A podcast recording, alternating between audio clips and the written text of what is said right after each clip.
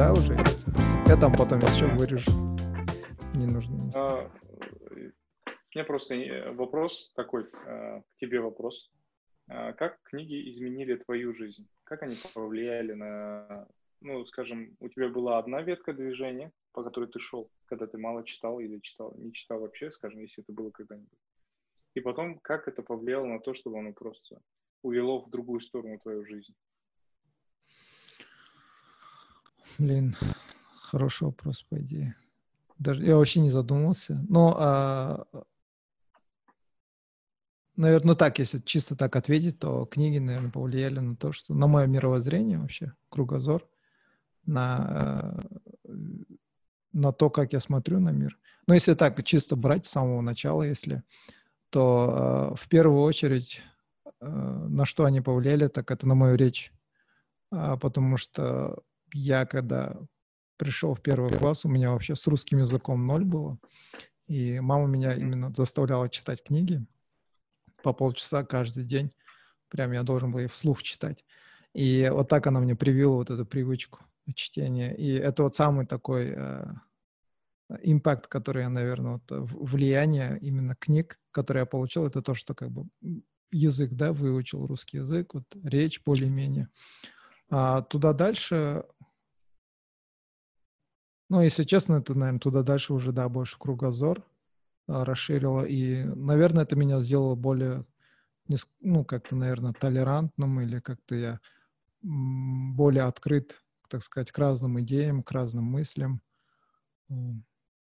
Это, это так чисто на вскидку. Я там одну, э, помню, в одной книге там говорилось то, что э, те, которые читают там такие, ну, художественные книги, да, разные, они более этот, а, менее страдают расизмом. Короче, это вот, вот эти западные. Там они а, проверяли, короче, дети, которые читали Гарри Поттера, они а, более, у них вот эта эмпатия, да, они более снисходительны, милосердны к другим, которые не похожи на них, допустим, да, к другим представителям, нежели те, которые не читали, допустим, Гарри Поттера. И наверняка вот то, что я ну, с детства читал всякую фантастику, фэнтези, то, что там всякие эльфы, не эльфы, гномы, это, наверное, меня сделало более как-то, наверное...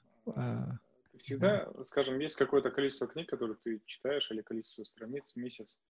Это количество вот с тех пор, как тебя мама м, сделала из этого привычку, оно было одинаковым, или оно в какие-то моменты там менялось? В какие-то моменты объемы больше стали, в какие-то моменты они были меньше. Ну, да, менялось. А, я не вел прям счет, да, этому. По ощущениям. По ощущениям, э, ну, я сейчас больше стал читать, да. И быстрее, и больше. И сейчас я, допустим, больше перешел на такое медиа, да, на аудиокниги.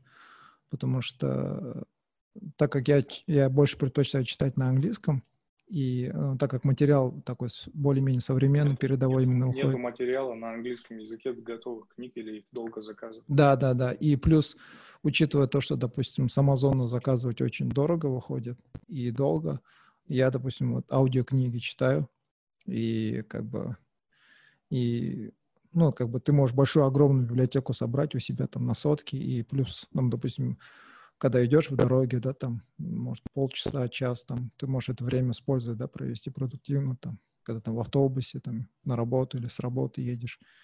Вот так. Ну, в общем, я больше на это перешел. А так, да, и, а, ну, у меня тенденция, да, наверх пошла. Я стал больше читать, я стал быстрее читать, и я стал а, лучше усваивать, да, то, что я читаю, как бы понимать более. А, и сложность последний... материала из фэнтези выросла в другую? Да, да, у меня... А, более сложно становится со временем. Да, у меня, а, знаешь, как было? А, у меня как бы в разное время жанры меняются. Бывает иногда, допустим, я, допустим, читаю какой-нибудь художественный, фэнтези, детектив. Если, допустим, в школьные года, вот университетские года я больше читал вот, фэнтези и детективы, то после университета я больше начал читать именно саморазвитие, психология, бизнес и литературу. Сейчас это у меня как бы в перемешку, да, я, допустим, когда устаю от бизнес-литературы, я перехожу на художественное, когда устаю от художественной, я перехожу на там какие-нибудь научно-технические. Да, ну, материалы, да, более стали как бы шире, сложнее, как бы. Больше сейчас предпочитаю именно нон-фикшн, как бы историю люблю читать, науку, про науку, там, особенности про физику нравится читать. Ну и вообще как бы социология, психология мне очень нравится. Вот. Разные такие материалы. А как ты выстраиваешь свой день? Представим, что это до ковида было, и у тебя был нормальный рабочий график. И вот как ты сможешь прийти домой и почитать, послушать, почитать? Понятно, что послушать аудиокнигу можно в машине, но почитать как? А, блин, ну я вообще, я, если честно, я не строю планы на день. Вот как сейчас же модно, допустим, вот эти все, да, план на день, на неделю, на год. Mm-hmm. У меня вообще такого плана нету. У меня просто э, чтение для меня это привычка. Допустим, если у меня есть свободное время, которое, если я не трачу это свободное время на Netflix, я могу тогда что-нибудь почитать. А так у меня Нет, просто это зависит... вопрос больше о семье. Я к тому, что дети, супруга, у всех есть свои дела, и они, некоторые дела ждут отца, пока отец придет домой. Ну, как ты с этим решаешь? Ты выделяешь конкретное время под чтение? Нет. А, у меня нет определенного прям времени, да, как бы отведенного именно для чтения. А, любое время, когда я свободен, допустим, если у меня дети где-то на улице играются, или же там мультфильмы смотрят, и они не требуют моего внимания, тогда я просто... Обычно это бывает, знаешь, после, допустим, а, утром, после утреннего намаза, там пока дети проснутся, там есть 2-3 часа окно. Обычно в это время мы с супругой сидим, там какую-нибудь книгу читаем с утра. Это, это говорит о том, что... Ну, а как ты... Во сколько засыпаете, если вы в 4.30 даже Ну, мы где-то в 12 засыпаем, получается, и просыпаемся сейчас уже, ну, в 5, 5.50 где-то так, без 10.6. И вы как... А потом, ну, еще в обед добиваете, и, да? Да, да, и потом после обеда, получается, там часик для полчаса кимарнешь. Ну, в общем, 8 часов, надеюсь, набирается, да? А, ну, если учитывать с послеполуденным сном, да, в принципе, набирается. А так вообще как невозможно было. к людям, которые говорят, что успешные люди спят по 5 часов в день? Ну, это по идее, блин. Ну, вот скала же, капец, у него там, у него же даже свое приложение есть. В 4.30 просыпается и начинает в этом своем э, тренажерном зале, капец. И мама, вообще, я не знаю, как, как скала. Думаешь, он не засыпает поздно? Может, он засыпает раньше, ну, типа 8 решил? Возможно. Возможно, он, да, пораньше, наверное, засыпает. Но, он, Но конечно, у блин... утра есть свое, свое волшебство, я не знаю, свое какое-то состояние особенное. Утром есть, когда весь город спит, все спят, спокойствие за окном, и есть какое-то такое умиротворение. И тогда почему-то информация очень хорошо усваивается. Uh-huh. Если ты занимаешься спортом в это время, то идеи начинают приходить, будь то бизнес, работа или остальное. Uh-huh. Или Ты что сам как? Как на тебя вот это чтение книг повлияло вообще? А, не знаю, мне кажется, хорошо. Сейчас мне нравится историю читать. Историю, психологию, но в последний момент я начал держать мысль, что нельзя понимать какую-то вещь наполовину. Надо прям до конца понять, как это работает. И только после того, как я до конца этого пойму, только тогда какое-то удовлетворение, тире умиротворение есть в голове. К тому, я про то, что к этому, к этому вопросу не надо будет теперь уже возвращаться. Еще раз, очередной раз. Ты уже знаешь на него ответ. То есть с разных сторон на него посмотрел, и теперь уже не надо к этому вопросу возвращаться. И это освобождает память в голове. Знаешь, как наш голова hard drive, ты ответил до конца на все, теперь эта разрозненная информация собралась в картинку, и все, она просто как картинка на стене висит, они валяются по частям в твоей комнате. И ощущение того, что у тебя в голове полный порядок, это мне нравится. И мне нравится, что книги тебе это приносят. Мне нравится, что хорошие люди с сознанием могут разные части тебе принести. Я, наверное, всем задавал вопрос, уже всех задолбал, почему хлеб нельзя выкидывать. Но когда я прочитал книжку Наваля, а, нет, не Наваля, извиняюсь, Ной Харари, да, по-моему, так его зовут, не знаю правильное произношение. Это Сапиенс написал? Про Сапиен. Про Сапиенс, да, когда он объясняет историю с хлебом. Для меня этот вопрос, он, я нашел для себя на него ответ, который меня устроит. Ну, я все равно буду выкидывать, но если кто-то мне предоставит именно этот ответ, я полностью поддержу его. Знаешь, когда он будет прям аргументированно говорить, почему, почему именно он это не делает, не выкидывает, например. Тогда я абсолютно пойму, с ним соглашусь. Но когда люди говорят что-то просто, что им сказали другие, но не пытаются этого понять, мне кажется, это немного неправильно. Нам всем надо было бы почаще задавать вопросы, а, почему мы это делаем. К любой вещи, будь то выкидывать хлеб или каким-то привычкам, будь то какой-то культурные вопросы, первое, второе, третье, неважно. Много чего, что мы делаем, не осознавая, зачем мы это делаем. Чтение да. книг, оно привело, ну, оно дало мне, дает мне ответы на разные вопросы. Скажем, пазл не был собран, я прочитал эту книжку, оттуда какие-то две страницы собрали один пазл, этот пазл теперь ушел, теперь его, теперь у меня очистилась голова, мне не надо об этом думать, потому что я стал, э, как этот, э, Наваль, по-моему, это говорил, э, steel frame of logic, когда, у тебя, когда собирается это все в одно ядро знаний, оно может просто уйти в сторону и перестать мешать. Ты можешь этот steel frame of logic, он, он тем считается, steel frame of logic, что ты можешь атаковать его вопросами с разной стороны, а структура его не меняется. Mm. То есть у тебя... И вот когда получается с помощью книг вот такое получается, ну, информацию собрать окончательно, тогда меня это радует. И книги мне нужны для этого.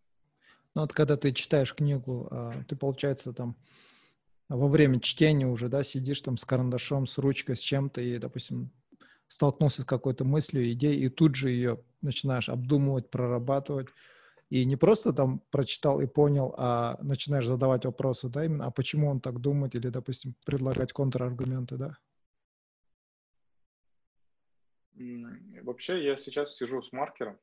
Ну, у меня только один розовый маркер, я все просто розовым маркером. И еще этот стикеры клею на те же места. Но самое главное, наверное, это то, что в голове происходит. То, когда ты пере, переварил мысль, и потом, скажем, мне эта мысль истории с хлебом, то, что Харари есть, она понравилась, я ее переварил, и потом это, эта информация, она пригодилась потом уже. То есть я, я не черпал это, это я, не, я, не, я не выделял именно эту информацию из книги. Просто я запомнил, что она там есть. И потом уже по другому совсем вопросу она мне пригодилась, чтобы уже до конца себя ответить в чем-то. И вот тогда э, я даже не отмечал это место. Я потом это вспомнил. Мне кажется, нас, наш мозг так работает, либо он какую-то просто ссылку оставляет, у тебя в жизни что-то встречается, вопрос, почему мы это делаем. Потом весь пазл вместе с тем, вместе с другими ссылками просто складывается в ряд, и ты понимаешь, зачем ты это делаешь. Но то, что вот ты сейчас читаешь с маркером, со стикерами, это по идее, у нас же как бы немногие так практикуют, да, если честно. У нас давай, же всегда давай, учили давай, выбрать давай. там Армаха, скажи, книжку, скажи об этом. Скажи, книжку там, скажи держи. У меня дома два человека, у меня дома два человека, которые этот, которые, которые прям говорят, что нельзя этого делать. Богохульство, да? Нельзя?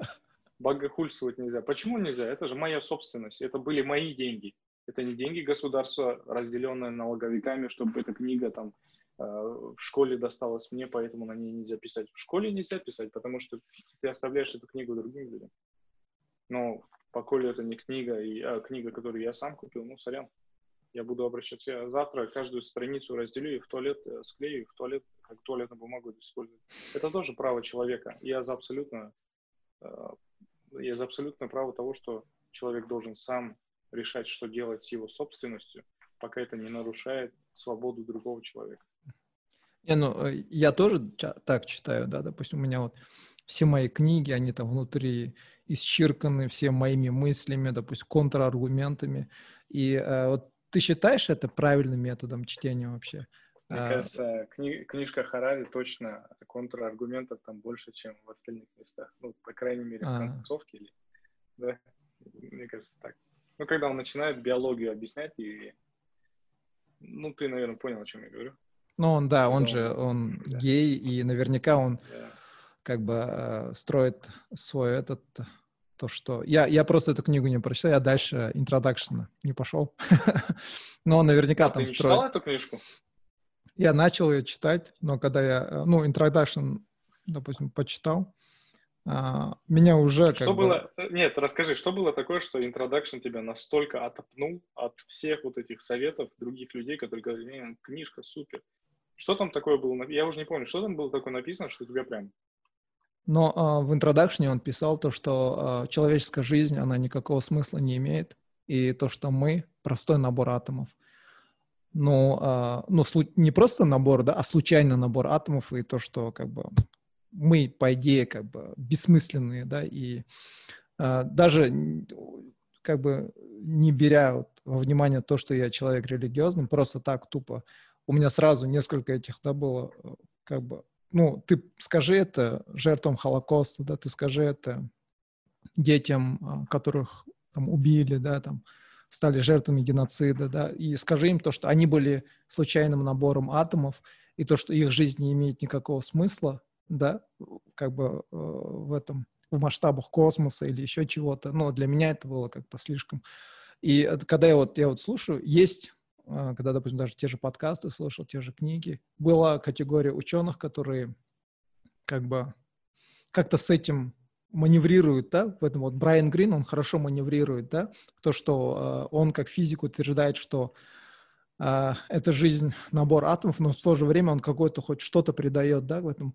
А... Армаха, мы сейчас зайдем на территорию UFO, мне кажется, это вот...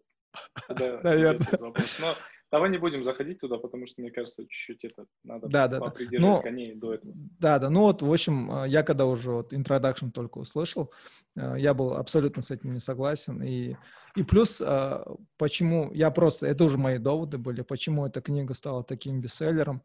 Там и Билл Гейтс, там и Обаму ее рекомендовали, да. Мне кажется, это просто сыграл фактор, опять-таки, не знаю, конечно, мне кажется, но это сыграл тот факт, что он гей, а, большую часть. Это не так. Точно не так. Точно не из-за этого было. Ну ладно, потом, если ты когда-нибудь решишь к ней вернуться, уже прочтя в конце, мне кажется, ты изменишь свое мнение насчет того, что они поддержали его из этого.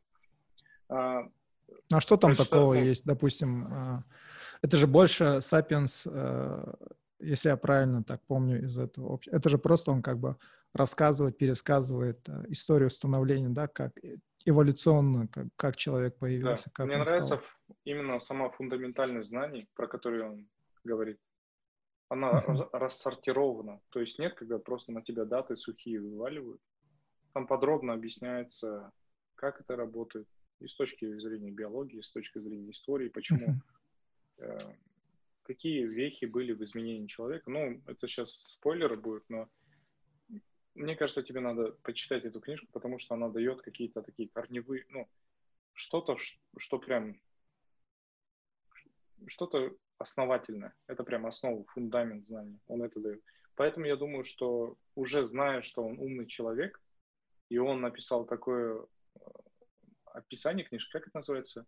Introduction для книжки, когда он такое написал, мне кажется, мне кажется, он сделал это расчетливо. Потому что Introduction, наверное, пишется уже после того, как ты закончил всю книжку, uh-huh. когда ты подготавливаешь к прочтению. А, насчет бессмысленности жизни, я верю в то, что наша жизнь бессмысленна, а смыслы мы сами должны находить. Поэтому это делает нашу жизнь интересной. Но когда, когда кто-то пытается сказать другому человеку, и, возможно, он будет ошибаться, что его, у его жизни есть какой-то смысл, а тот человек там, в свои 50 поймет, что это вообще не является смыслом для него, для его конкретной личности, и он решит жизнь свою покончить самоубийством. Мне кажется, с самого начала людей надо учить полной ответственности, вплоть до того, что они сами должны искать смысл в этой жизни. И это гораздо более ответственный шаг. Но ну, я так считаю. То есть, тогда ну, получается... Full democracy. Да, получается, вся вот эта тема э, ответственности, да, она уже бессмысленна. Если наша жизнь не имеет никакого смысла, то о какой ответственности? Зачем тогда людей учить какой-либо ответственности, а, какому-либо порядку, да, или э, учить людей соблюдать порядок, да, если э, как бы в масштабе космоса и вообще как бы наша жизнь, она бессмысленна, не имеет никакого смысла, и мы просто набор, мы, да, мы набор атомов, я с этим как бы абсолютно согласен, как бы. Но э, я согласен с тем, что да, мы сами придаем смысл своей жизни.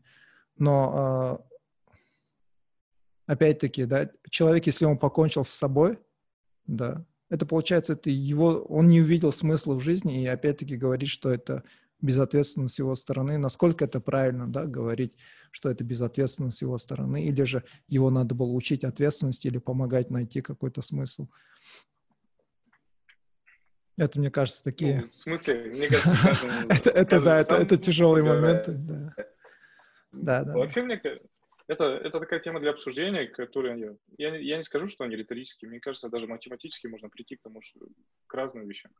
Ну, можно к тому решению, к тому решению прийти. Но мне кажется, это когда ты, ты сам должен понять, почему тебе жить нравится. И вот когда ты понимаешь, что тебе, по каким причинам тебе жить нравится, вот тогда это круто. Тогда ты перестаешь mm-hmm. все остальное плохое делать, когда ты конкретно знаешь. И все люди, которые больших вещей, мне кажется, добивались, они нашли смысл для себя сами. Типа, я буду запускать, я хочу полететь на Марс. Это открытие эту веху для человечества хочу сделать я или там, пропушить я хочу своими силами, например. Uh-huh. Он делает это своим смыслом жизни и дальше пинает эту тему а вот, до конца. Может. Ну, ты наверняка слышал про Сэма Харриса, да? А, я слышал, да. Читал его книги вообще? Не, я, я, я не читал. Я, я... я не знаю, может, я прочитал раньше, не знаю его, но сомневаюсь, что я читал. Uh-huh. А... На какую тему он пишет? Типа психика, расовая какая-то тема, да? Uh, ну, uh, он стал знаменитым после того, как он написал свою книгу uh, Moral Landscape. Ну, в общем, он, как это сказать, его называют атеисты нового века, да, его и вот этих Ричард Докинс, Стивен Пинкер, Ювал Нова Харари. Я, этих я слышал, что он про мусульман говорил. Ну, он очень жестко, да, критикует ислам в целом, но не только ислам, вообще все религии, но ислам он очень жестко, да, критикует. И, но а, у него есть книга, называется Free Will, да, то есть а, свобода выбора, свобода воли. И, а, в общем, а, Сэм Харрис и вот эта вся компашка людей, которые сейчас мейнстрим, да, ученые, а, интеллектуалы так называемые, они говорят то, что никакой свободы воли нету, да. То есть свободы выбора тоже нету, это иллюзия. И то, что вот даже вот говоря математически или э, физики, да, математически все можно рассчитать, и то, что, ну, его нету, получается, так как мы все состоим из атомов, да, э, они все подчиняются законам физики, которые, э, у них есть какой-то детерминистический путь, да, они нам диктуют нашу жизнь, наш путь. Ну вот что ты про, по этому поводу скажешь? То есть если как бы учитывая, да, то, что, ну, все, да, все да, вышесказанное, как бы. А, возможно, я не разбирался в этой теме, возможно, они правы, возможно, Но... так нами легко манипулируют, так э, легко... Ну, разве это не замечательно? Э, я этот, замечательно в этих скобках, что ты знаешь, как человек поступит в конкретной ситуации, и ты эту ситуацию устраиваешь себе на выгоду, uh-huh. давай ему э, ложные выборы, ну, типа, а все варианты, из которых он выберет, ну, угодно тебе, или у тебя все готово для этого. Uh-huh. Да, конечно, мне кажется, с этим можно хоть как играть, но не знаю, надо разобраться в, этой, в этом вопросе, потом я думаю, смогу что-то но сказать. Я просто когда слушаю вот этих, я вот даже недавно вот у Лекса Фридмана слушал, у него там был один а, биолог, а, а генетик, они про геном общались, и он тоже эту, эту же тему говорил, то, что у нас нету никакой а, свободы воли, все наши действия, все наши решения, они продиктованы нашими генами, да, то есть это просто химические реакции в нашем мозгу, в нашем организме, и это диктует. А, ну, как бы исходя из моего бэкграунда, да, как человека религиозного, где говорится, что все предопределено, да, то есть, э, опять, уже, да, наука соглашается с тем, что в религии говорилось, да, что все предопределено, но а, но при этом в, в религии при этом это возможно мультиверс возможно, да, у человека есть э, свобода воли в том плане, то, что есть разные да, варианты решений, и человек ты как бы... И ты выбираешь свою вселенную. Да, да. Либо в свою вселенную, либо же просто свое это, да. Опять-таки это от квантового мира. Но а, когда вот слушаешь этих, они... Может, они просто в детали в такие не уходят, но когда их слушают, просто на первый взгляд так кажется, как будто они вообще говорят то, что вообще нету, да, никакой свободы воли, именно даже никаких вариантов ничего нету, и то, что все наши действия, мы как просто роботы, да. Единственный, кто конкретно э, объяснил все это, это был Брайан Грин. Э, он сказал то, что да, если там на первый взгляд кажется, да, что в, в квантовом мире э, нету э, никакой свободы воли, потому что все предопределено, но опять-таки есть просто разные варианты, разные опции, да, и какую ты выберешь, это от тебя зависит, но в целом все твои решения, они уже давно предопределены, уже математически рассчитаны, да, в этом плане как бы. Ну, а когда просто так говорят, допустим, и не вдаваясь в подробности, просто так кидают, но на первый взгляд это очень такое непонятно кажется. И если об этом, да, не подумать хорошенько, не покумякать, это, ну, вызывает очень много вопросов, да, потому что, э, да, ты можешь сказать то, что э, чисто как с точки зрения, может быть, эволюции, да, или а, наше, как мы выглядим, это все продиктовано э, генами, да, генетикой. Но опять-таки, если это дальше идти, да, то есть если говорить, что нету никакой свободы воли, все это предопределено, то есть тогда можно сказать, а, убийца, который стал убийцей, он не виноват, да, получается, у него не было свободы воли, да, он таким родился, это была его судьба, да, там, а, все насильники, все убийцы, все, а, все это можно тогда как бы, тогда это уже не имеет никакого смысла, да, и меня напрягает то, что они вот, некоторые ученые с такой, знаешь, с такой надменностью а... или с таким этим это говорят.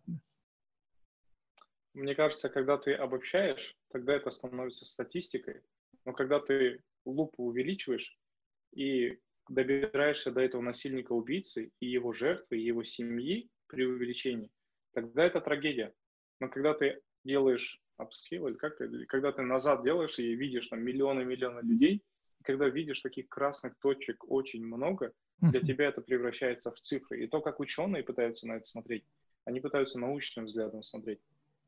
Они пытаются общее число и, вы, и ну, как правильно выявление закономерности, откуда они появляются. И когда они видят, ну, то есть, после некоторых вещей в жизни ты понимаешь, что когда Сталин ему это приписывают, я не знаю, там, смерть одного это трагедия, смерть там, или, не знаю даже, может, я такой дурак, что подумал, что это Сталин, может, это чьи-то другие слова. Там, смерть одного это трагедия, смерть тысячи это статистика. статистика. И когда люди это слышат, они такие, боже мой, как, как можно быть таким бессердечным? Но по сути, это всего лишь... Ой, теперь я буду бессердечным звучать. И эти, даже эти слова можно понять, если ты абстрагируешься от всего, на, просто этот, смотришь на большую картину. Правильно? Так сказать? Э, на большую картину, когда смотришь. Угу. Но видишь, именно э, самый интересный момент в том, то, что когда я вот эти подкасты слушал, да, этих, или же интервью их слушал, и там секция комментариев читаешь, никто такие вопросы не задает. И э, пока, э, когда это идет как бы э, на стадии обсуждения, да, просто как бы интервью, эфир, подкаст, э, и большинство людей это принимает. Это, это мейнстрим, да, сейчас стало, потому что есть такие знаменитости, есть такие интеллектуалы, как Сэм Харрис, как там, кто там еще есть, там, Ювал Ноу Харари, да, такие, Ричард Докинс, которые большие авторитеты, когда они такое говорят, это как бы принимается.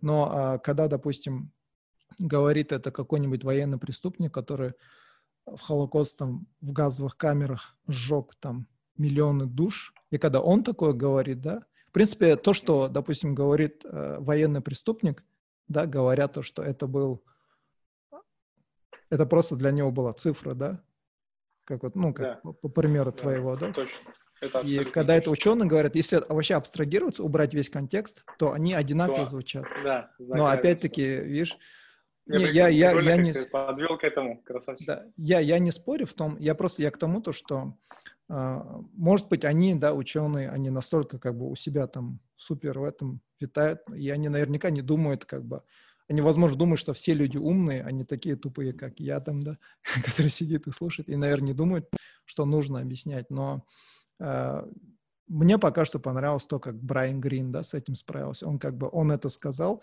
и в то же время он все это объяснил, да, чтобы у людей не было никакого этого.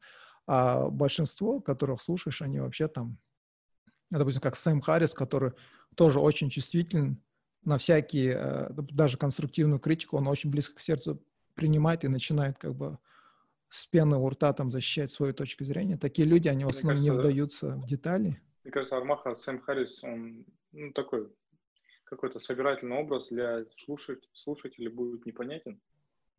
У него, я не понял, у него какой бэкграунд? У него, он типа... Он а, нейро, нейро что-то, нейробиолог или нейропсихолог, что-то такое, короче. Mm, okay.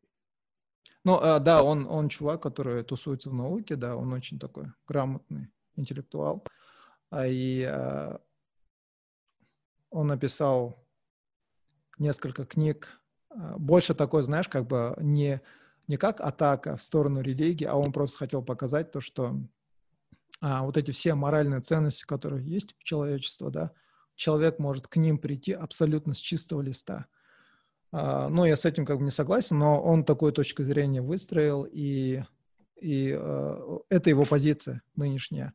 Джордан Питерсон с ним не согласен. Джордан Питерсон ему говорит то, что все моральные ценности, которые ты, про которые ты говоришь, это все те же моральные ценности, про которые говорит, допустим, Библия, да.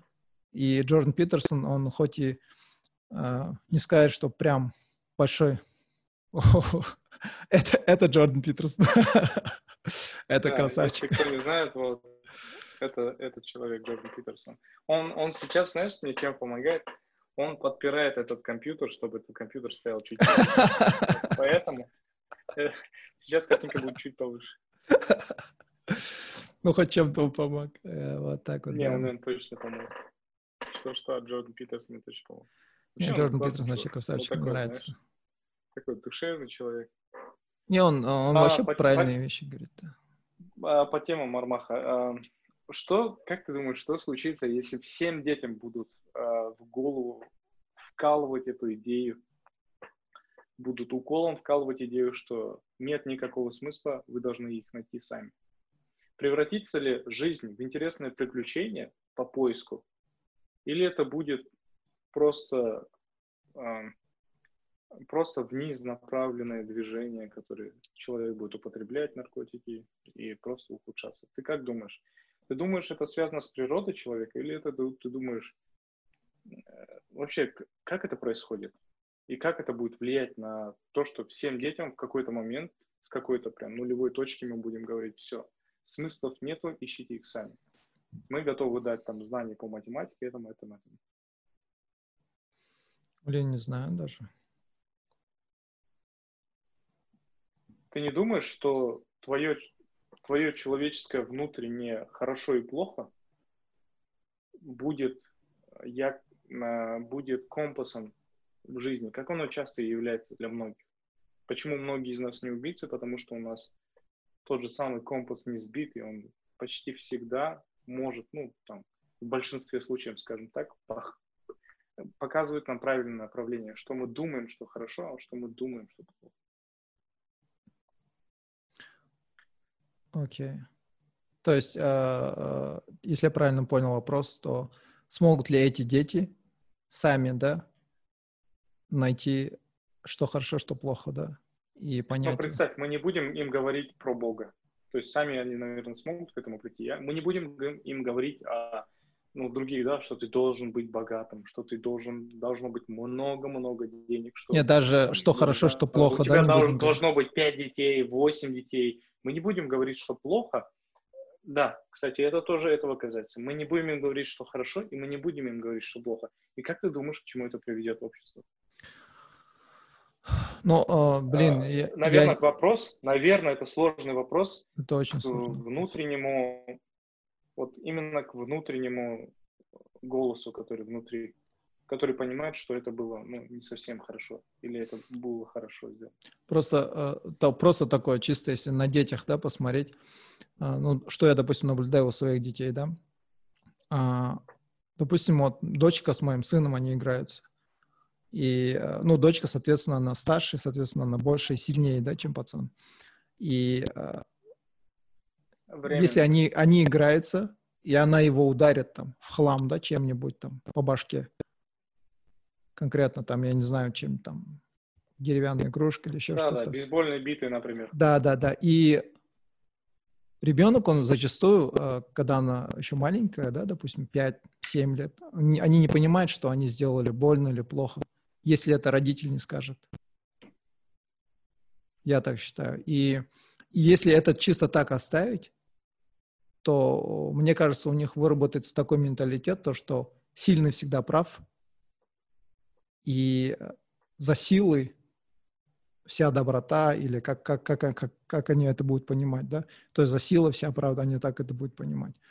И если, допустим, вот недавно случай был, когда у нас дети игрались, а, соседский мальчик вдвоем пошли там, соседскую машину открыли, и там еще этот задели чужую машину, да, там краску покоцали, да, и если тогда, допустим, не сказать ребенку, да, пятилетнему ребенку, что это было плохо, что так делать нельзя, это, это поведение будет продолжаться. Потому что никто им не говорит, что это плохо. У них нет вообще модели, как себя вести, что плохо, что хорошо, да. А, они будут так и продолжать а, себя вести, потому что если а, какое-то поведение каким-то образом не остановить или не поощрять, они будут в этом направлении вообще просто тупо идти и тусоваться в этом направлении. И особенно я наблюдаю это, когда вот мои дети между собой там ругаются или хаваются или еще что-то.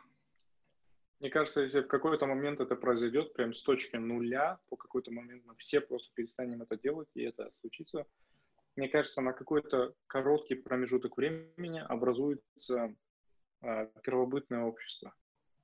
Снова, ну, то есть мы как будто начинаем там с нуля первобытное общество, которое дальше дети, которые сами должны понимать, что хорошо и что плохо, и там через сколько-то, сколько-то лет они придут к какой-то модели.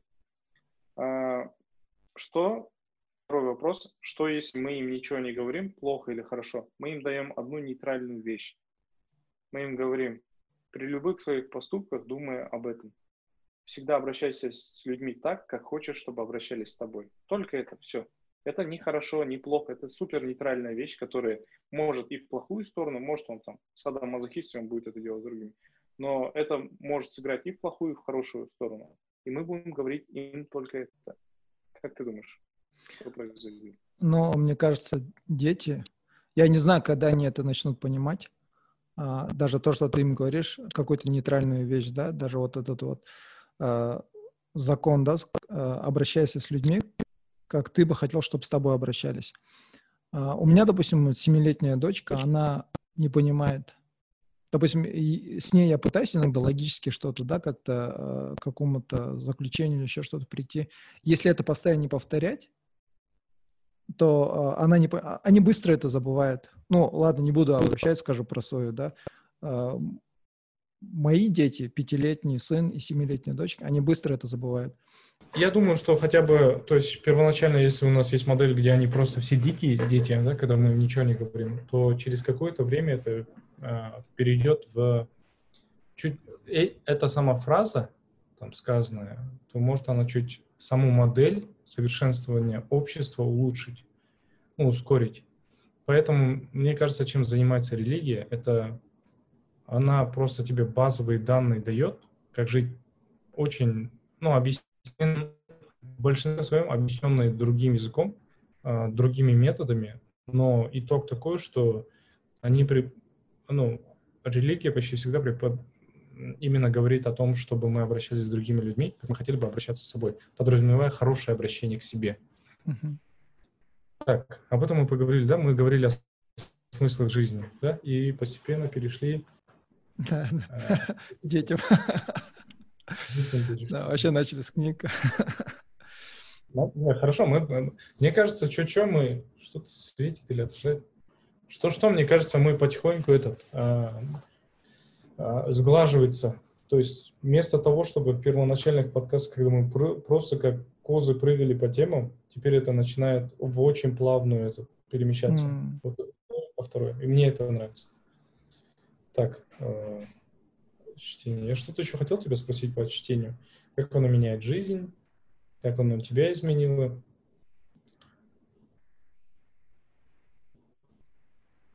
Ну, насколько это важно, да, само чтение? Ну, мне кажется, с чтением мы это нормально. Что тебя из последних книг прям вдохновило? Какую-то новую Но... идею? Так. Ну, а с, из последних книга, которая мне капец как понравилась, это была Джеймс Нестера, книга «Breathe», «Дыши». Ты его подкаст слушал? А, да, да, да, слушал подкаст, да. Я после этого подкаста сразу... Зубы неровные, ты перестаешь после этого подкаста винить себя и говорить, я, наверное, я неправильный.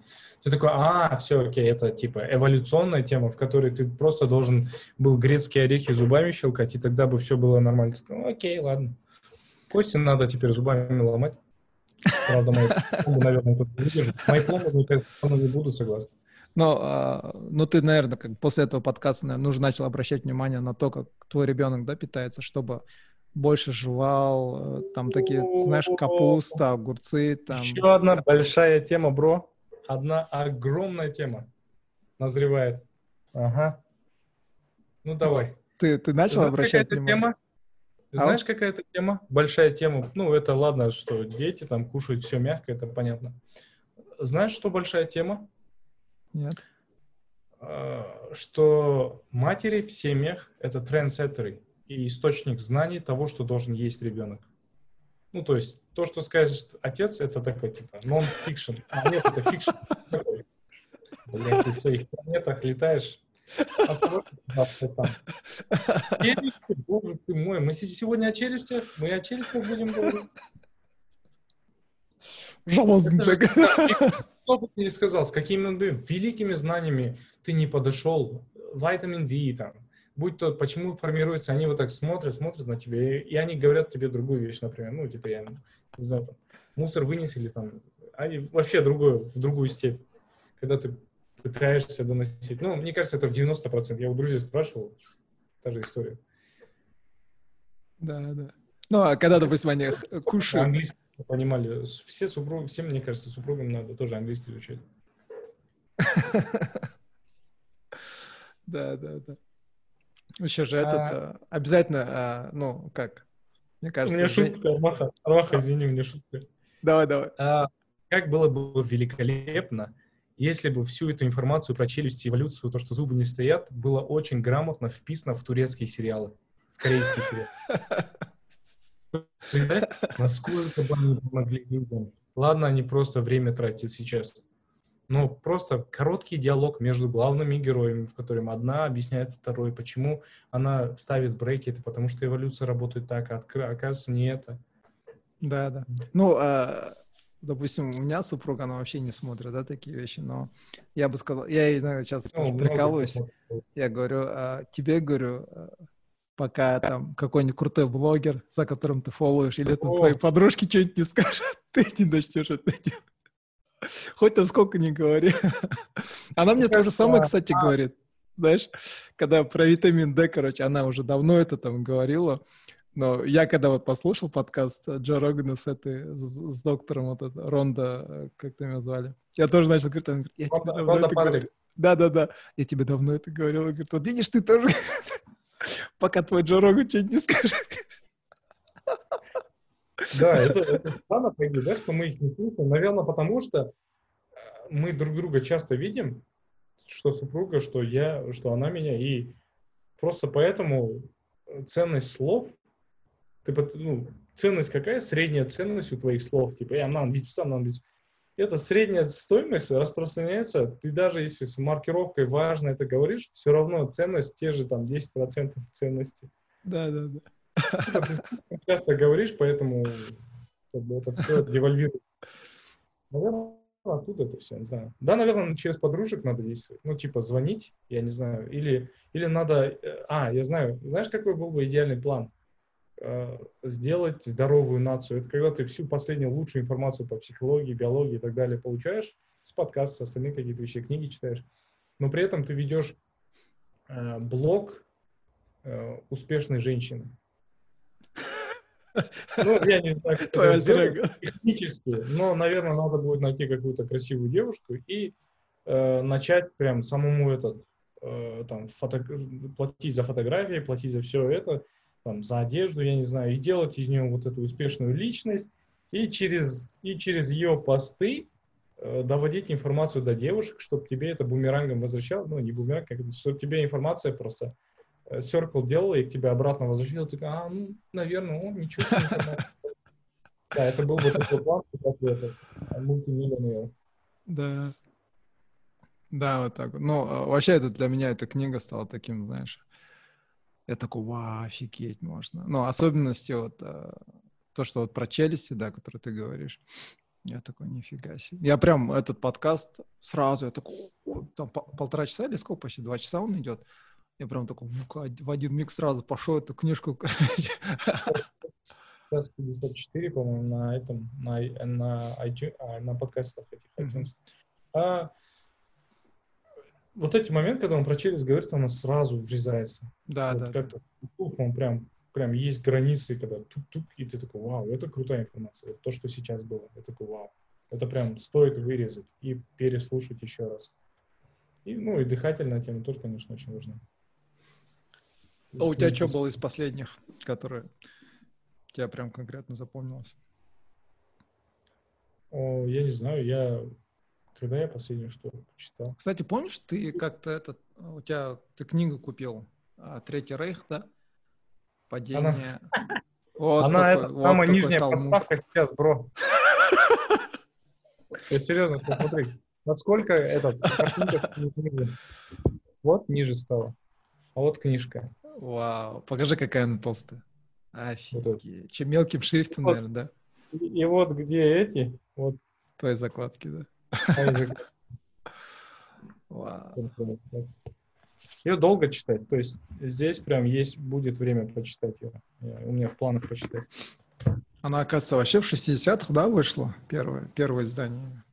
Да, причем тот, кто написал эту книжку, я прям не помню, а, ну, то есть даже лень посмотреть автора, он сам немец, он слышал э, речь Гитлера, он присутствовал там. Ну, как, ну, я думаю, в, Германии многие, кто его живьем слышали речь, кто жил э, в столицах. Но в самом начале книжки объясняется, почему, почему нацизм стал, обрел силу в Германии. И это, это открытие, это, мне кажется, одни из тех основополагающих знаний, которые ты потом можешь перенести на свою страну. И в какой-то момент ты видишь параллели. Ты такой, а, вот почему. И когда ты видишь параллели, когда ты чувствуешь нитками в истории своей страны те же мотивы, которые присутствуют там, ты такой, а, вот к чему это может привести. Ну, например, еще... есть какие-нибудь интересные параллели, которые вот с нашим современным Казахстаном? Так, э, национализм очень часто рождается, когда присутствует унижение, когда присутствует это mm. падение твоей страны, потому что сама потом, э, я не знаю, ну, с, с, нами, с нами связано только то, что мы потом там под гнетом были там империи Советской России, наверное, разными такими вещами, потом уже они параллели, они какие-то такие, знаешь, между фраз, когда ты читаешь, ты такой, что-то похожее было здесь. Mm. Прям выстра... я не выстраивал параллели, но э, самое важное, мне кажется, когда ты читаешь эту книжку, это понять, как рождается сам нацизм и как можно было прийти к уничтожению другой расы, такому тотальному. И тут довольно-таки хорошо объясняется. Э, блин, я, мне кажется, это был бы... Стоит это здесь объяснять? Ну, то есть я всего... Не, не, просто если, если есть какие-то, знаешь, такие сто с чем-то страниц прочитал, поэтому, мне кажется, моя мысль, она не сформирована, но уже mm. сейчас видно, что насколько это знание, оно такое, знаешь, а, глубокое. Как, мне кажется неправильно, что мы не изучаем эту тему. То есть на, на, нам преподают просто это, типа нацизм-плохо. Ну, типа, так и является. Ну, это, только этот мотив и ходит, да, среди mm-hmm. нас но мы не пытаемся изучать, как он растет, как он развивается и почему э, в нашей истории были такие моменты, где нацизм стал просто ужасной вещью и привел к уничтожению, да? ну, к большому уничтожению людей, геноциду. А да. такие вещи, когда ты их основ... ну, как мы до этого говорили, когда ты формируешь свой стиль frame of logic, мне кажется, это очень важно знать и понимать. Прежде да, чем, например, да. по-разному может на нашей жизни играть, когда ты будешь агитировать или не агитировать за ту же идею, ты уже будешь видеть, может она туда привести или нет, были там прецеденты в жи- это, прежде, и можно ли этот вопрос как-то по-другому решить без революционных действий в Казахстане, типа того. Мне кажется, важно понимать, как это. Да, да. Ну, эта книжка. Мне она же сейчас нравится. Э, то есть ее надо прям добить, это одна из таких целей. И Джордан Питерсон, «12 правил жизни», у него эту книжку тоже, ее интересно читать, она в плане чтения слов, она не тяжелая, но в плане того, что тебе надо думать всегда, когда ты читаешь, то есть проникать в текст, я не знаю, как это назвать, это что-то похожее на, э, на Талеба, на Насима Талеба, чем-то похоже. Но здесь, наверное, чуть более, больше пауз. Может, я такой тупой, что я останавливаюсь каждые две минуты, но у нас Насим Талеб, наверное, чуть полегче будет, но здесь чуть посложнее. Здесь надо прям останавливаться. И мне нравится, конечно, как и всегда, что этот человек такие основ, основательные вещи говорит. Не, да, Джордан Питерсон, я на его подкасте подписан. Мне вообще капец нравится. Вот, ну, вот лекции его слушать. Даже вот те интервью, которые вот, ну, по правам, да, людей там, все вот эти знаменитые интервью. Просто слушаешь, мне нравится, насколько этот человек очень, а, знаешь, такое, искусно артикулирует свою мысль. Он свою мысль очень грамотно так преподносит. И мне нравится то, что даже когда он разговаривает, что-то говорит, он тормозит, и начинает сам себя поправлять. Это когда его живые эти слышишь, даже вот у него с, с этим Сэмом Харрисом, они, у них был тур по городам Европы, кажется, и несколько этих а, прям частей было. И когда вот слушаешь живем, прям он что-то что-то говорит, он, если он видит, что у него в этот момент родилась какая-то более такая идея, которая, или пример, который лучше это объяснит, он тормозит, и он прям берет время, знаешь, он такой чуть думает, думает, и так, и начинает, короче. Мне вот это в нем нравится. Вот. И еще, знаешь, вот из последних, э, ну вот самая последняя книга, которую я прочитал, это вот э, Грэм Хэнкок, это э, «Маги богов». Это вторая часть из его трилогии, где он пишет про потерянную цивилизацию. Он как раз на этом тоже был у Джо Рогана на подкасте, где он рассказывал про эту тему. Ты его не слышал? И а, у него, короче, он, он много книг написал, но у него знаменитые вот а, три серии книг есть. Первая называется Fingerprints of Gods, отпечатки богов, да, кажется. Вторая Маги богов. И третья называется Америка Before, вот она вышла недавно, буквально в 2019 году. Грэм Хэнкок, он у Джо Рогана, кстати, несколько раз был. И он вот после выхода каждой своей книги, он у Джо Рогана прям бывал, рассказывал. И последняя моя книга, которую я прочла, это вот была вторая часть. Я сначала прочла третью часть «Америка Бифо», и вот э, третья часть «Маги богов». В общем, там э, он приводит именно доводы доказательства, которые сейчас современные, да, археологические, в пользу того, то, что э, около 12 тысяч лет назад был э, всемирный потоп, да, и там есть прям... Ау? 11600. 11600, да, да. И то, что был, да, всемирный потоп, и э, он как раз-таки приводит вот эти все мифы, которые существуют, да, про потоп, и та же история пророка Ноя, и то, что вот эта история потопа, она существует там и у шумеров, и у первобытных аборигенов, и у индейцев, и, и э, там у индонезийских, да, там и в зороастризме эта легенда, все это существует. И он вот эти все параллели проводит, как бы все по всем этим а, а, местам, где мегалитные сооружения есть. Он там туда ездит, там он был а, в этой книге он рассказывает, как он поехал а, в Египет, а, потом а, а, на Балбек, где вот эти а, в Ливии, да, кажется, а в Ливане, то есть Лебанон это Ливан же, да. И вот он как раз там все вот эти все, какие доводы последние есть, потом свои мысли, спекуляции про это все рассказывает. Ну, очень интересная такая книга, если интересуешься всякими э, потерянными цивилизациями. И, кстати, что... И знаешь еще, что интересно он говорит? Э, Атлантида, про нее же впервые э, Платон рассказал. Ну, как э, его учитель сначала рассказал, Салон, потом Платон, это ну, еще туда дальше, он рассказал то, что Салон ему передал. И э, дата, которую приводит Платон, э, дата потопа э, или исчезновения Атлантиды, она прям точно совпадает. Да, около 11 600 лет тому назад. И как раз в это время, сейчас они находят доказательства того, что в это время было, э, комет, э, кометное столкновение, то есть кометы падали, да, на Землю. И был первый импакт, был после которого был огромный потоп, потом через около тысячи с чем-то лет был второй, э, второе столкновение, которое привело к глобальному потеплению, и после которой закончился, закончился ледниковый период последний. Один из этих метеоритов, я перед, ну не передача, это такой короткий ролик, где рассказывается только на канале НАСА, по-моему, технология LIDAR, которая да, сейчас да, да. на айпадах, айфонах используется, они начали там смотреть аномалии сверху, когда они снимали, и они видят то, что происходит там, в земной коре, но это лидар проникает через лед, и он начинает просто постоянно видеть разные структуры. И там видно один, э, как это называется, метеор, как? Кратер, Кратер? Да?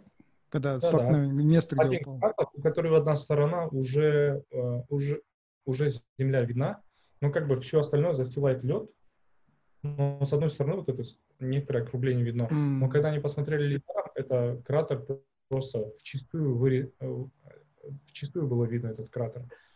И после таких вещей, ну, не знаю, у меня вообще не, не остается никаких вопросов, что было до этого. Ну, что было там 11 600 лет назад, что было 12 тысяч лет назад, что Атлант, Атланта — это просто история про тех, кто жил чуть ниже, ну, когда уровень воды был ниже, потом их затопило, и потом те, кто ди, дикие, не, менее развитые, там, будь то э, те, кто си, в нынешнем Конго проживали, условия просто...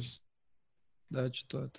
У меня, походу... Я, короче, на это перешел, на, на интернет свой, со своего сотового. Этот, э, где меня не, не стало слышно? А, где ты... Да, говорил то, что э, то, что было, допустим, ну, ты уже не сомневаешься, что, возможно, быть существовали, да, да какая-то цивилизация до этого.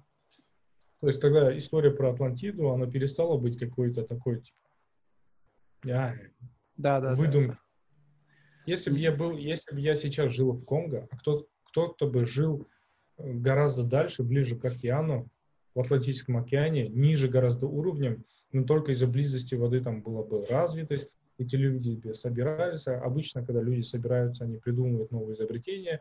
И только потому, что вас много, вы можете спокойно выпускать карандаши, ракеты все остальное. Только потому, что каждый занят своей сферой деятельности. И в итоге они производят, и суммированно мы можем производить ракеты.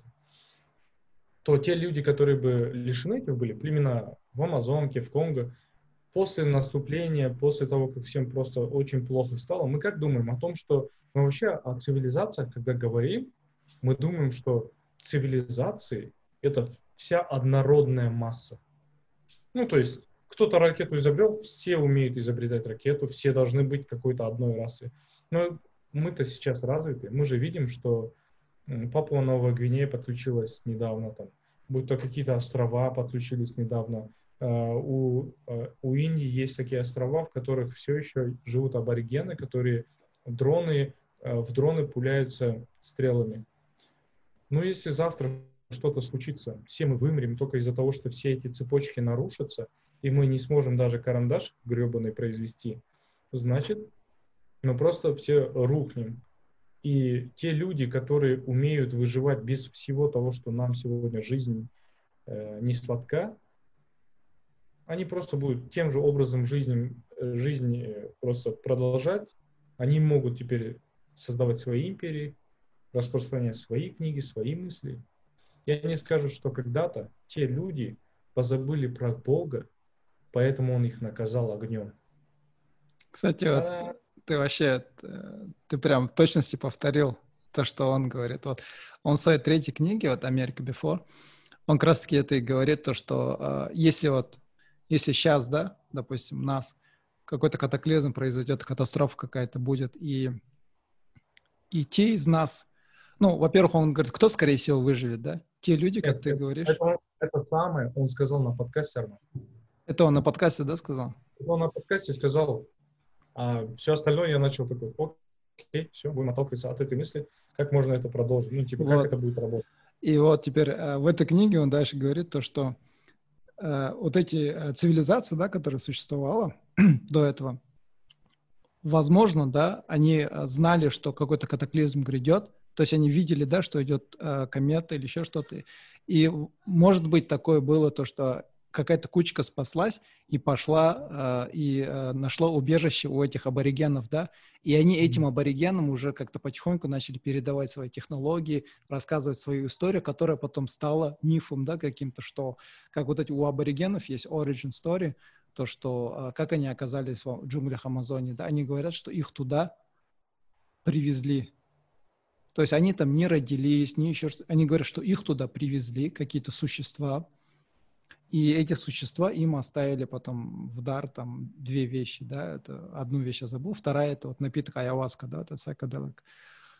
И, ну, и очень интересный плюс он в этом, а, на подкасте он это тоже говорил, то, что у аборигенов геном, у аборигенов а, джунгли Амазонии геном полностью совпадает с, ген, с геномом этих э, Папуа Новой Гвинеи с аборигенами. Но, как говорит нам наша история, как там было, то, что плавание да, по а, океану не началось, началось буквально 2000 лет назад, да, а эти аборигены уже там жили уже сколько, 6 тысяч лет назад, что ли? Ау? Million of times. Сколько раз наши историки ошибались? Да, не говори. Да, он как раз ну, вот, он, он, он многие, много такие вещи, многие такие вещи приводит. И насколько, говорят, вот это современное археологическое сообщество, оно, говорит, закостенело. И просто когда какая-то, э, какое-то открытие появляется, которое полностью разрушает их уставшуюся парадигму, они ее просто, как этого ученого, который это открытие сделали, открытие, они ее просто начинают, короче.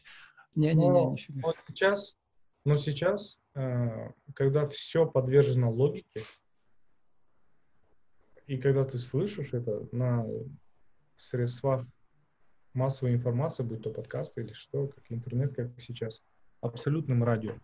И когда ты смысл, э, когда ты для себя слышишь, слышишь логику в том, что они говорят, это становится, э, эта информация, она просто перемещается гораздо быстрее. То есть давно его могли бы задавить в легкую. И, скорее всего, это и делали, и практиковали. Но сейчас эта информация, эту информацию невозможно скрыть просто. Да. И это меня радует в это время. Ни одно правительство сейчас не может быть до конца тоталитарным. Потому что тот бесконечный объем идеями, он просто туда-сюда, туда-сюда это на очень больших скоростях ходит. И это меня радует, что в оконцовке мы просто придем, просто придем к какому-то хорошему итогу. Да. Не, это да. Это классно, то, что более-менее а как бы сейчас... Кто-то их туда привез. А? Кто-то их туда привез. Да. Возвращаясь назад, кто-то их туда привез. Да, да, да. Они так говорят боги. Ну, они их называют боги. А, окей. Вот. А у богов И... не были большие глаза, большие головы, тонкие тела? А, это, кажется, у этих, э, Мексика, э, у ацтеков, да, в Мексике, которые жили, они же там вроде так показывали. А, так вроде бы нет. у, у этих, у масонов есть легенда, да, тоже. Он как раз в этой второй книге говорит про пророка, блин, он э, в исламе назов, его называют Идрис, э, Инок, Инох, Инох, какой-то пророк был. Он, короче, был э, дед или прадед пророка Ноя. То есть это был человек, который жил до потопа. И у и про этого пророка, кстати, вот эти масоны, они говорят, что прообраз этого пророка, это в древнеегипетской мифологии, это был тот бог мудрости, э, э, литературы, там всего этого. И бог тот, кстати, очень часто фигурирует во всех этих египетских писаниях, и где говорится то, что вот этот, ну, масоны говорят, что это был Идрис, который там научил писанию, да, а, а вообще первый вот этот про писание, вот это, как пропись, книги, все дела. Uh-huh. И у них есть легенда, то, что были какие-то существа, которых назвали смотрители. А, были ли это ангелы или еще какие-то существа, там не говорят. Они говорят, что были хорошие смотрители, были плохие смотрители. И а, вот эти плохие смотрители, они начали совокупляться с женщинами, и там один он приводил другого автора, который говорил то, что он даже книгу потом про это написал, то, что от них родились какие-то гиганты, и вследствие этого типа Бог э, потом уже послал Ноя и а, сделал потоп, да, короче. Но а, он проводит, именно этот автор, Грэм Хэнкок, проводит параллели, то, что существовали какие-то существа, которых называли смотрители. Он говорит, скорее всего, это были люди, возможно, они были какие-то технически очень продвинутые, да, люди. И а, плюс он проводит параллели, а, допустим, в древнешумерских легендах, в египетских легендах есть так называемые а, севи, семь а, мудрецов, seven sages, или у шумеров их называют Апкалу. И а, интересные параллели везде, допустим, и у шумеров, и у египтян. Это были а, какие-то семь мудрецов, которые привели с собой технологию, а, какую-то мудрость древнюю, и их называли а, магами богов, то есть они были посланниками каких-то богов, короче. Возможно. Падает метеорит, те, кто живые там остаются со своими базовыми на тот момент знаниями, они просто им повезло, они остались живы, они приходят к этим людям, которые менее развиты, и среди них становятся богами. Да. Потом уже. Потом уже, потом уже. становятся богами. Да, и, а, потому что он говорит, вот а, в Турции нашли а, новое археологическое место а, захоронения Губекли-Тепе. Слышал, наверное, да? Вот, там, то есть Губекли-Тепе, его а, возраст примерно, это пока что предварительно, как раз, а, как раз таки вот 11 600 лет его возраст. И этот Губекли-Тепе, он уже был, то есть это был, это был храм, там уже в, в это времена существовала какая-то организованная структура, какая-то организованная какое-то, какое-то племя, да, у них была какая-то своя религия, и там есть очень такие зодиакальные вот эти все знаки, там, Скорпион, кто mm. там еще, всякие вот эти вот, ну, в общем, знаки зодиака уже существуют там. И он говорит то, что вот, а, то есть до за 12 тысяч лет назад, допустим, он так просто мысленный эксперимент делает, существовала какая-то цивилизация, которая была развита, потом mm-hmm. а, происходит а, столкновение с метеоритом, а, начинается ледниковый период последний, потом а, где-то, а, но при этом он говорит, ледниковый период был, допустим, север, он был весь ледником, а, покрыт льдом, но ближе, допустим, к югу, после экватора, где вот Египет, да, вот этот вот, там была более-менее такая влажная как бы температура, да, поэтому там mm-hmm. говорят, то, что в, это, в это время... Было много. Ау? Зелени было много. Да, да, да, да, да, то, что Сахара, она вся была покрыта зеленью, да. И а, потом, через тысячу с чем-то лет, происходит второе столкновение, после которого начинается глобальное потепление. И вот он говорит то, что вот, вот этот промежуток, возможно, вот этот, э, люди, которые выжили с той древней цивилизации, они пошли по этим всем местам, да, где был Египет, там, э, может быть, там, где инки, да, были, и они начали там свою, заново свою цивилизацию отстраивать. Mm, вернулись, да? И он как раз-таки говорил то, что у сфинкса, а, возраст сфинкса официально где-то 2000 лет же, но а, они под сфинксом, вот эта платформа, они там нашли следы эрозии.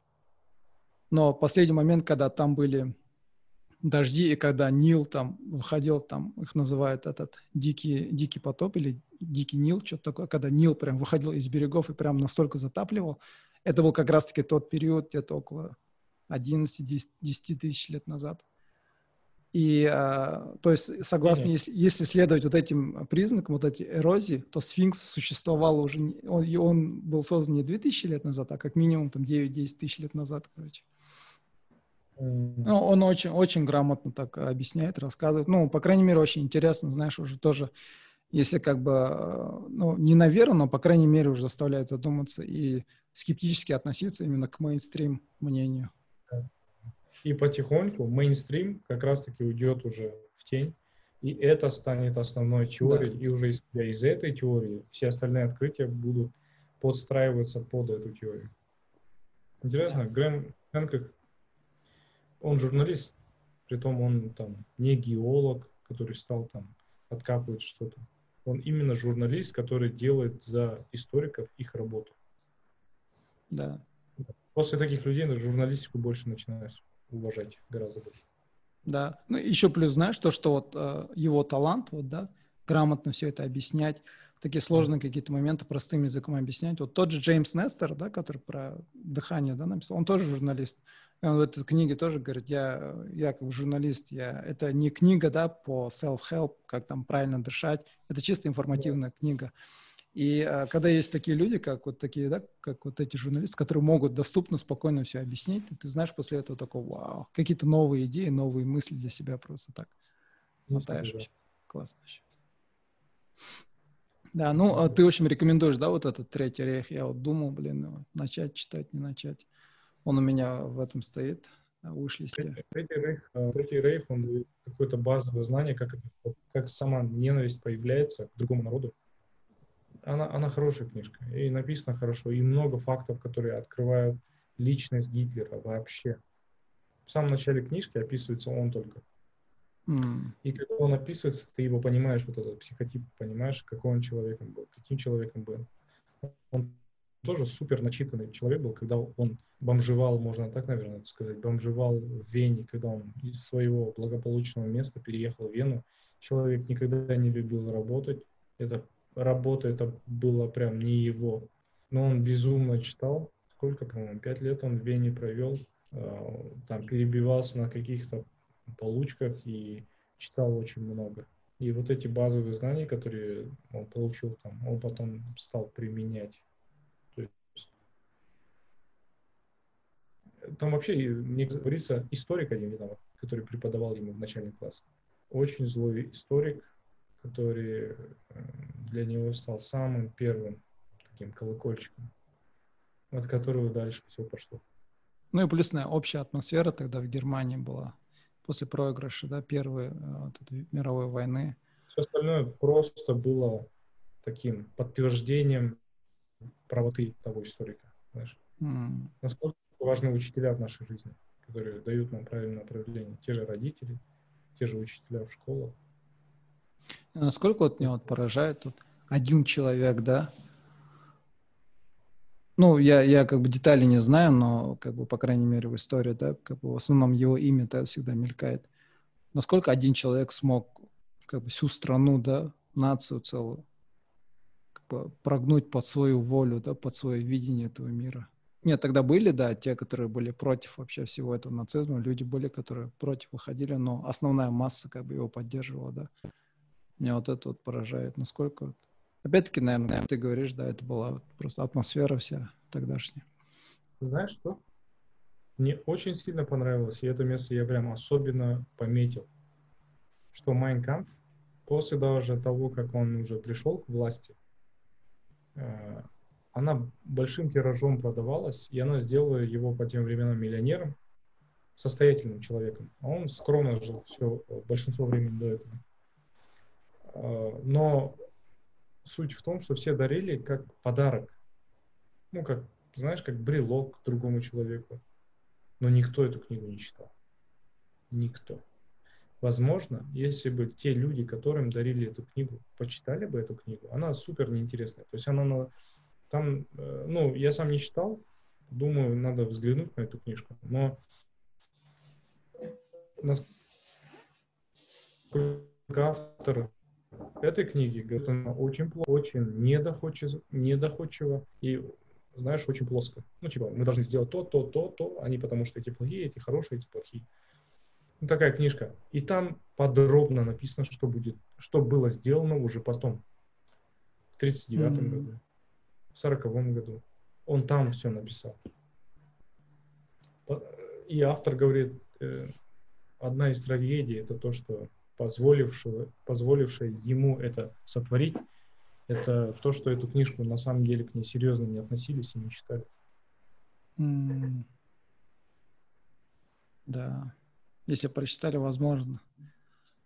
Да. Для некоторых людей это было бы, да, таким аларм, да. Это, да, конечно, это было бы большим триггером к, того, что, к началу тому, что, блин, что-то у него в голове не то, этого чувака, надо это надо выйти на улицу, типа того.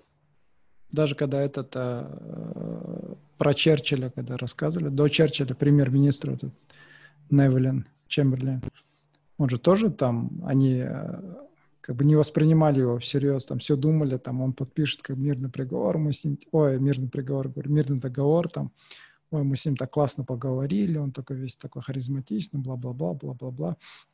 И только один Черчилль, там его там назвали алармистом, да, что он там паникер, там ходит, паникует, на самом деле все нормально будет. Если бы, говорит, Невелин, э, первый премьер-министр, если бы он пораньше, да, как бы заметил бы и посмотрел бы, насколько он, да, допустим, себя чуть такое, как это сказать, психотичный или как он там вот, себя ведет. Возможно, для них это был, стало бы триггером, да, тоже, опять-таки, не надеяться и уже начать принимать жесткие меры тогда уже, да, не дожидаясь тогда того момента, когда они нападут на Англию, там, еще что-то. Да. Окей. Что тогда? Ну, кажется, много чего обсудили. На Оставим этом что для последующих выпусков. Да, да, да. Ну, я думаю, на тот момент еще почитаем или мысли какие-то будут, статьи да. какие-то. Кажется, сегодняшний выпуск можешь, Армаха, просто нам многие эти поделить. А, разные ну, эти, да, просто. Я, правда, пробу эту не нашел, то есть я давно онлайн какой-то э, редактор э, нашел в свое время, но почему-то сейчас он не работает. Э, типа, время именно не работает, где я мог просто YouTube, ты ссылку скидываешь, секунды пишешь, и он просто отрезает, и ты э, скачиваешь файл. Ну, чтобы себе в сторис выставлять, там, mm. в Инстаграме, где-то объяснение, будь то там по книгам, по остальным вещам. Что мне бы очень хотелось сделать, но сейчас почему-то не, не, не нашел этот инструмент. Ну так да, в следующий раз найдем. Хорошо поговорили, Армах, мне понравилось. Все, да, мне тоже а, очень супер. Что, а, что у нас не получилось Э, прыгание по темам, а мы очень плавно, такой поток был. Вот это хорошо было. Да, супер.